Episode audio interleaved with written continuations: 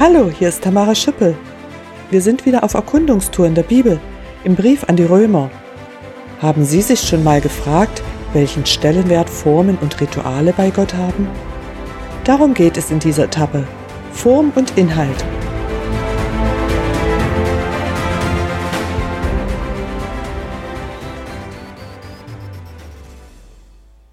In Etappe R18 ging es um ein geniales Angebot, Entweder beurteilt Gott unsere schuldbeladene Eigenleistung nach seinen gerechten Maßstäben oder er beurteilt stattdessen das stellvertretende Opfer von Jesus.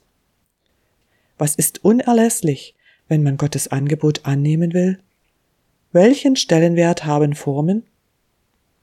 Ich zitiere die Bibel, Römer 4, Verse 7 bis 12 und Verse 23 bis 25.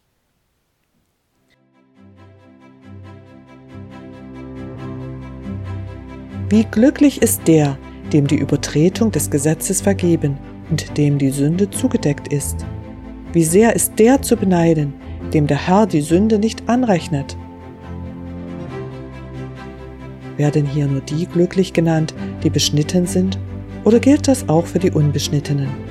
Wir haben ja schon gesagt, dass dem Abraham der Glaube als Gerechtigkeit angerechnet wurde. Wann geschah das eigentlich?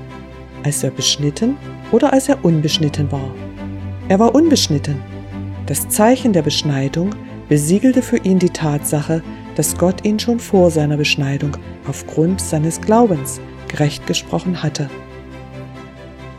Er sollte nämlich der Vater für alle werden, die Gott vertrauen, ohne beschnitten zu sein, denen der Glaube als Gerechtigkeit angerechnet wird. Durch seine Beschneidung ist Abraham aber auch der Vater der Beschnittenen geworden vor allem wenn sie dem Beispiel des Glaubens folgen, den unser Vater Abraham hatte, als er noch unbeschnitten war. Dass Abraham der Glaube angerechnet wurde, steht aber nicht nur seinetwegen in der Schrift, sondern auch unsertwegen. Auch uns wird der Glaube als Gerechtigkeit angerechnet werden, weil wir auf den vertrauen, der Jesus, unseren Herrn, aus den Toten auferweckt hat. Ihn der ausgeliefert wurde wegen unserer Verfehlungen und auferweckt wurde für unseren Freispruch. Zitat Ende.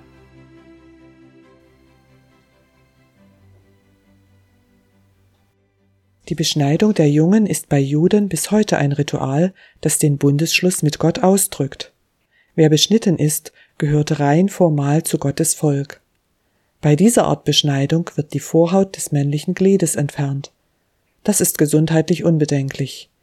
Die WHO bestätigte im Jahr 2007 hingegen einen erheblichen Vorteil.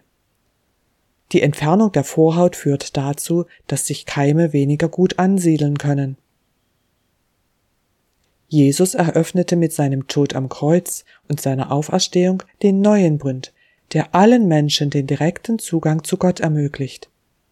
Auch in diesem Bund gibt es Formen, beispielsweise Taufe und Abendmahl. Einige dieser Formen sind grundlegend. Sie sind von Gott eingesetzt und verdienen besondere Beachtung. Abraham wurde jedoch allein aufgrund seines Glaubens gerecht gesprochen. Deshalb können wir schlussfolgern, dass weder Taufe noch Zugehörigkeit zu einer Kirche oder christlichen Gemeinschaft bei Gott etwas nützen, wenn der Glaube fehlt. Der Glaube das ist die kontinuierliche, vertrauensvolle Beziehung zu Gott. Wer in diesem Sinn glaubt, nimmt die Sündenvergebung durch Jesus an und erinnert sich immer wieder dankbar an den Freispruch vor Gott.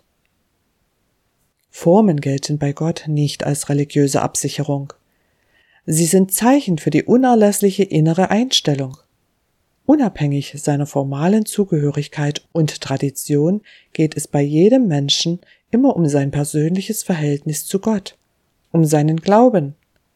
Das galt schon vor jenem Bund, den Gott mit Abraham schloss, und es gilt fortlaufend bis heute.